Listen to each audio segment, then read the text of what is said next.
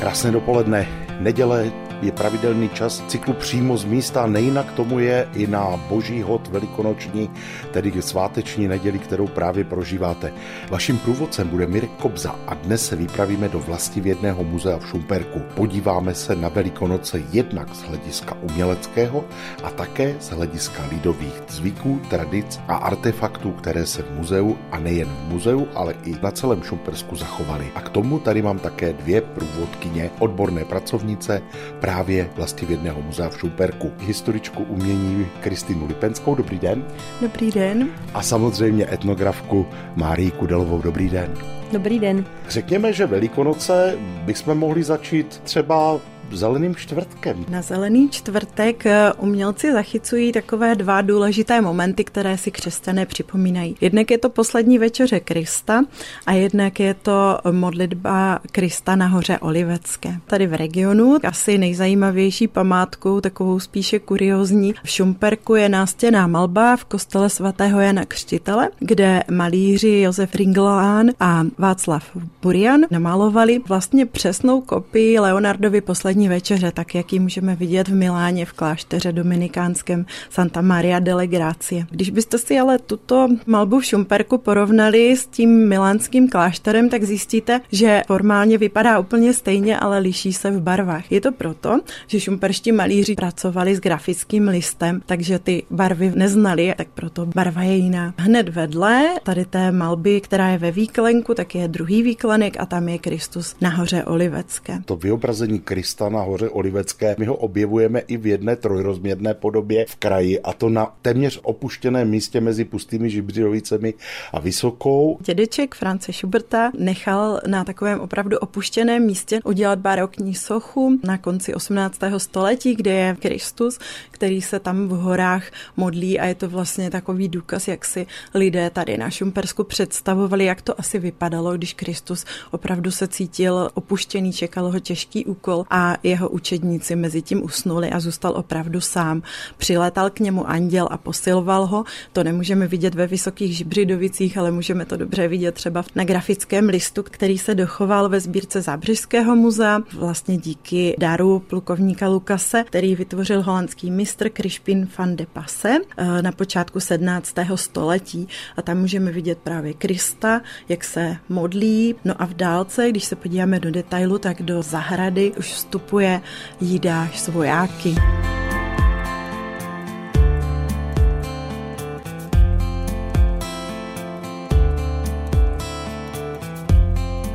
Jídáš vojáky. Máme tady jeden takový krásný zvyk na Šumpersku, který se dochoval vlastně jenom na nemnoha místech. Právě v našem regionu se v několikých obcích dochovala chlapčenská obchůdzka na zelený čtvrtok prevážně, nie všade. Súvisí to s tím, že v tomto velikonočnom trojdní nezvonia zvony a chlapci nahradzujú zvuk zvonov e, řechtačkami, klapačkami. Toto sa vykonáva skoro v každej dedine, ale obchodsku s Judášom tá sa koná iba v niekoľkých. Zachovala sa na nám v Nemile, v Brníčku, v Svebohově, v Pobučí a v Jestřebí. Zvláštnosťou je asi Nemile, kde začínají a hovoria, že je jediný správně už v středu, protože v středu zradil Jidáš Ježiša, takže už v středu ráno vyrážají. Chlapci zvyčajně mezi sebou mají postavu maskovaného Jidáše. Najčastější má na hlavě takovou špičatú čapicu a odev má zdobený farebnými třásněmi. Niekde sú aj výnimky, napríklad v Svebohove má skôr odev podobný biskupovi. To je taká transformácia vlastne, že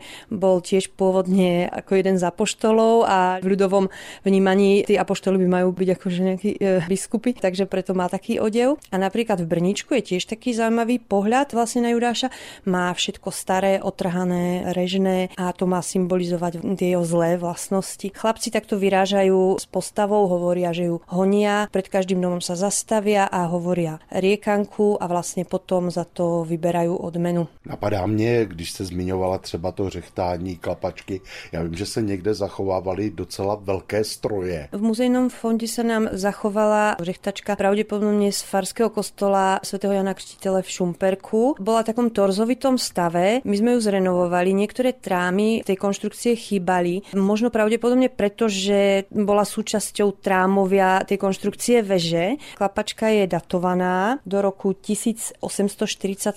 Ešte staršia sa vlastne podarila nájsť tiež v kostole svätého Ilí v Úsovie, kde v roku 2011 z hromady trámov miestni muži rekonštruovali klapačku, ktorá je ešte staršia a tiež slúžila na veži toho kostola. Pochádza z roku 1746. Výhodou u týchto strojov, že sú vždycky datované. Majú aj iniciály, ale tie sa zatiaľ nepodarilo identifikovať.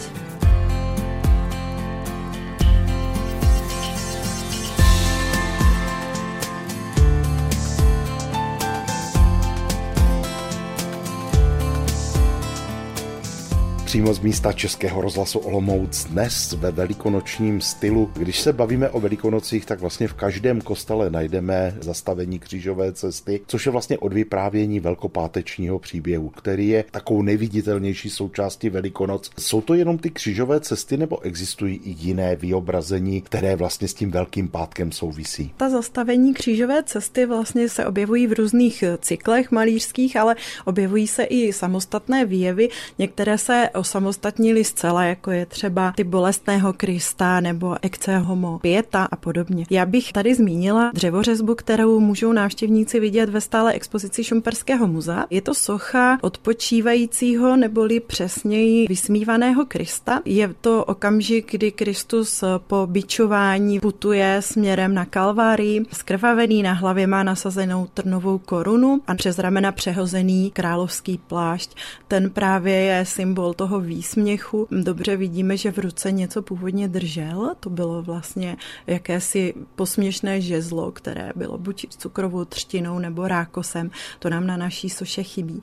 Ale tady ta socha je taková eh, méně známá, nebo tento typ zobrazení eh, býval často na vnějším plášti kostela umistován nebo na ohradní zdi hřbitova. Vidíme tady eh, v některých těch vašich záznamech i vyobrazení vlastně toho samotného ukřižování. Až bych řekl takovou surrealistickou je vlastně malba, to je tuším kapli svaté Barbory tady v Šumperku. Ano, je to malba, která zachycuje vstyčení kříže, taková dramatická a vypjatá scéna se spoustou figur. Zachytili malíř Ignác Oderlický na klenbě kostela svaté Barbory a je to taková nejdominantnější malba. Ten kostel svaté Barbory byl vlastně přebytovním kostelem. Tady tady ta tematika ukřižování se tam velmi hodí a můžeme tam vidět vlastně celou tu dramatickou situaci, kdy kříž s Kristem je vstyčován, ostatní lotrové jsou přibíjení e, na kříž také, vojáci losují o Kristovi šaty. Je to celé takové dramatické e, znázornění toho dění, které tehdy na Golgotě probíhalo.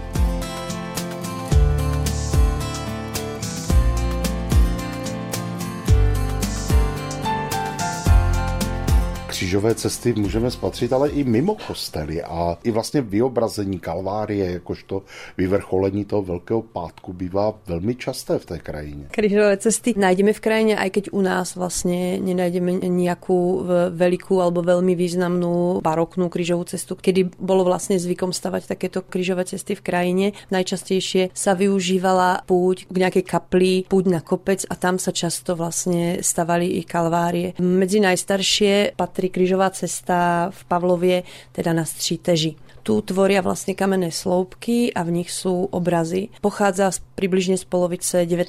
storočia. Tie pôvodné výmalby jednotlivých zastavení schátrali a niektoré boli ukradnuté, takže ich nahradili vlastne nové a tie namaloval miestny maliar Hercik Dubický. Ďalšou takou významnou, ku ktorej ľudia radi putujú, v minulosti určite častejšie než dnes, ale i dnes sa táto pamiatka obnovuje, je trošku mladšieho data a tá sa iba čiastočne zachovala v Stříbrnicích. Viedla pôvodne ku kapli Pany Marie nad Stříbrnicemi. Jednotlivé jej zastavenia samozrejme odsunom pôvodného obyvateľstva chátrali a do dnešných dní sa z tých zdených e, kaplí, v ktorých boli vyobrazené tie udalosti, zachovalo iba pár. Ani kaple vlastne Pany Marie nevydržala, ale mm, našťastie bola po roku 2000 obnovená. Ďalšou krásnou krížovou cestou, ktorá sa zachovala tu nedia nedaleko je křižová cesta u kostelička Božího těla nad Hrabenovem, teda Bludovského kosteličku. Tá vznikla až v roku 1908 a bola vybavená spolkom Svetej Rozálie v Bludove. Sloupky už nie sú teda kamenné, ale betónové. A potom sú také krásne súčasné krížové cesty. Je vidieť, že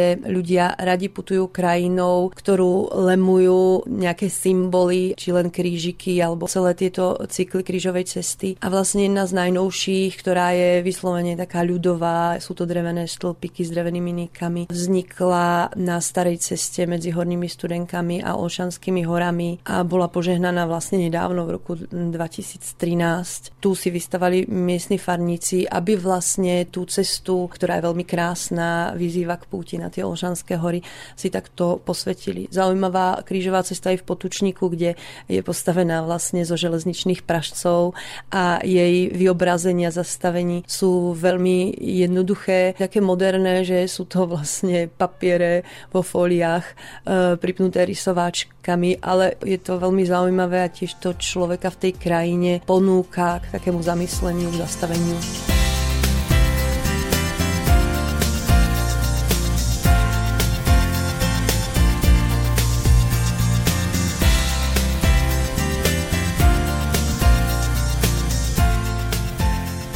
Jsem si ještě uvědomil jedno krásné sousoší kalvárie, které máme tady v tomhle kraji dokonce dvakrát. E, poprvé a starší je z poloviny 19. století u kostela v Maletině, kde to je vlastně součást hrobky místní kamenické rodiny. A vlastně kopie najdeme na hřbitově ve studené loučce, ale to je opravdu velmi propracované zpracování toho výjevu té kalvárie. Je to tak, že vlastně i ti dávní naši předkové e, se dívali na ten velký pád pátek jako na něco, co je důkazem něčeho, co je konečného a vlastně očekávání toho skříšení. Vlastně i ti naši předkové vlastně čekali, že budou skříšení. Máte pravdu, takých kalvárií a takých krížov je v každej vesnici mm-hmm. minimálně jeden. To zobrazenie pre kresťanov vlastne Kristova smrť sa stala symbolom, ale nie samotná tá smrť, hlavne to zmrtvých stanie, čo očakávali i oni. Zvláštne, že vlastne to zmrtvých stanie sa zobrazuje o mnoho menej. To nemali ani doma. Naozaj ten Kristus na kríži má pripomínať to, že sme smrteľní, máme pamätať na smrť, ale máme nádej, že vlastne budeme vzkriesení. V domácnostiach taktiež vlastne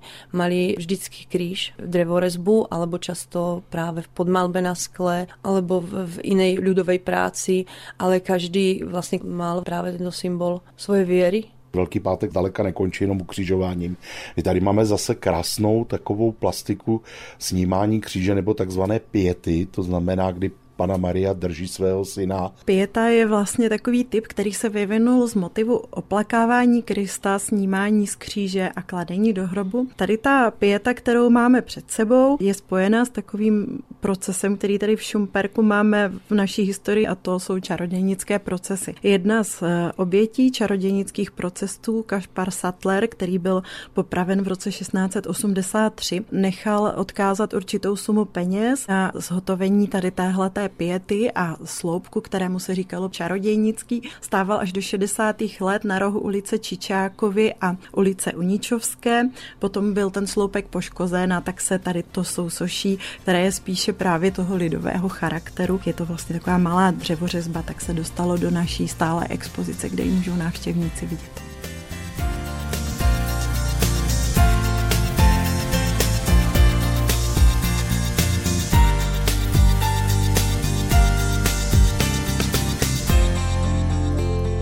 Bodem Velikonoc je z mrtvých stání Ježíše Krista. Máme i záznamy toho, jak si vlastně umělci představovali to z mrtvých stání, přestože evangelia se o něm záměrně příliš eh, nezmiňují. Nechávají to jako jakési tajemství. Samozřejmě umělci se snažili nějakým způsobem zachycovat Krista vítězného, který vstává ze sarkofágu, takže tady vidíme takovou malbu, která pochází z cechovního praporce jednoho neznámého cechu v Lošticích, kde můžete vidět vlastně udivené vojáky obláky a nad nimi vznášejícího se v glorii Krista, který je v tom známém zobrazení s červenou drapérií a v bederní roušce má vlastně na rukou stopy po hřebech a v ruce drží hůl ve tvaru kříže. Takhle si vzkříšení představovali umělci na základě apokryfních textů a další obrazy, které jsem vybrala z depozitáře našeho muzea, jsou obrazy, které zachycují jednak motiv, kdy se Kristus setkává s Marí Magdalenou, potom jak se zjevuje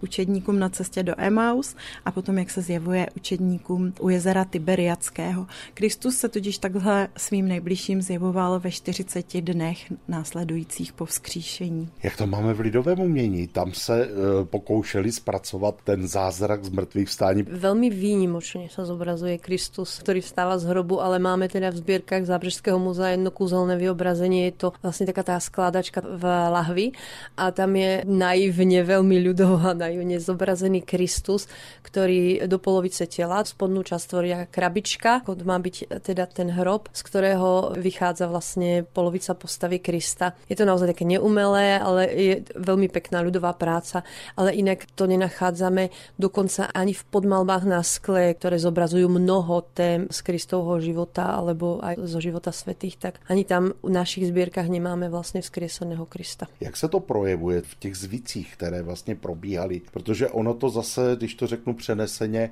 jako vstal Kristus z mrtvých, tak stává příroda z mrtvých v tu dobu a vlastně ty velikonoce navazovaly na ty staré pohanské svátky. Samozřejmě, že jsou to i sviatky vlastně prebudzající se přírody a čo se týká liturgie, tak je to vlastně najvýznamnější deň, ale právě preto sa v tento deň príliš veľa obyčajov nekonalo. Církev sa ich e, snažila vlastne akoby z toho najvýznamnejšieho dňa presunúť niekam inám, čo sa jej vlastne v zásade aj podarilo a ľudové zvyky, ktoré akoby nám dneska pripadajú, že sú najviac veľkonočné, tak sa odohrávajú až v pondělok. Bylo to také dáno tím, že církev to, řekněme, tolerovala, protože no to bylo vlastně magie. No, veľa v tom bolo samozrejme magických prvkov, takže niečo sa církev snažila vytesniť vo svojich nariadeniach, ale niečo aj tolerovala v zmysle, že to nijak jako neprekáža sláveniu toho sviatku kresťanského.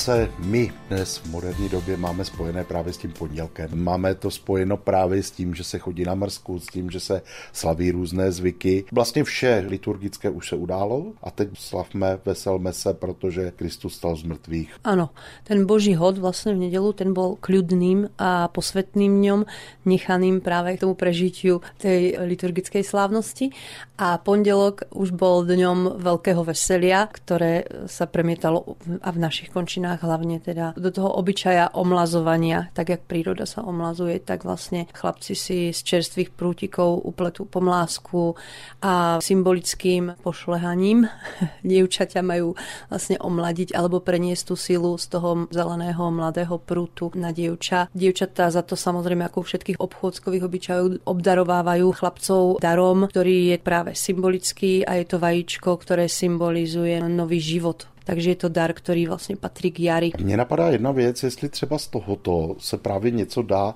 uchovat jakoby v muzejních sbírkách, protože eh, ty pomlásky a podobně, to jsou věci, které eh, moc dlouho nevydrží, nebo máte něco v muzeu? Máme něco, ale je to naozaj problematické. Na začátku 21. storočí jsme vlastně robili výzkum jarných zvykov a tak jsme uchovali pár pomlázok, pár typov, aké sa tu pletu, i zdobené vajíčka, které v regioně zdobili v tom období asi přibližně v rozmedzi 5 rokov ženy, ktoré sa tomu venovali. Zaujímavé bolo pátranie po tých starých zbierkách, že vlastne podľa starej priastkovej knihy som zistila, že v múzeu v 60 rokoch bolo uložené asi 6 e, kraslíc, ale pri ďalšom pátraní som zistila, že 5 z toho bolo zakúpených v Prahe na trhu, takže neboli žiadneho regionálneho charakteru, ale jedna bola veľmi pekná. E, u tej vlastne bola aj pôvodná informácia, že ju vyrobil miestny obyvateľ v roku 1906 a zachovala sa teda už iba bola kresba.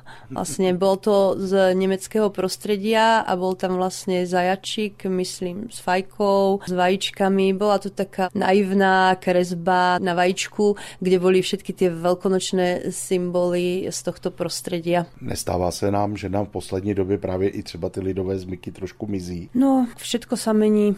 Je to asi prirodzené zvyky, ktoré stratia pre nás význam, tak asi nemá celkom zmysel ich umelo držať pri živote.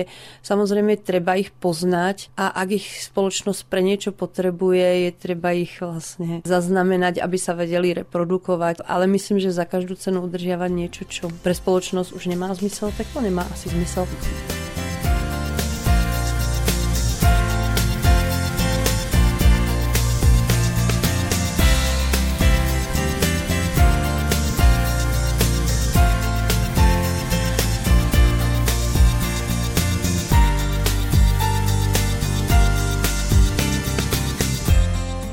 Bych se zeptal, možná vás obou, máte něco s těmi velikonocemi spojeného, co opravdu, když se podíváte, tak vám vytané, ano, to je součást Velikonoc. Pro mě osobně Velikonoce jsou velmi důležitým svátkem, který intenzivně prožívám a pro mou protestantskou víru je vnímám trošku ne skrze obrazy, ale skrze ty příběhy, které ty obrazy vyprávějí. Takže já si hodně všímám právě biblického textu a nad tím dosahem toho, co je v Bibli napsané, se v liturgii v našem evangeliu evangelickém kostele vlastně hodně soustředíme. Já zase Velikonoce prežívám špeciálne po svojom. Mám rada ľudové zvyky, ktoré sú autentické a nemám rada nejaké predvádzanie, tak mám rada, keď si do toho kľudne vkladajú aj tie svoje gíče. Ja sa na to dívam rada, jak si vyzdobia svoje vlastne priedomia alebo okná na Veľkonoce.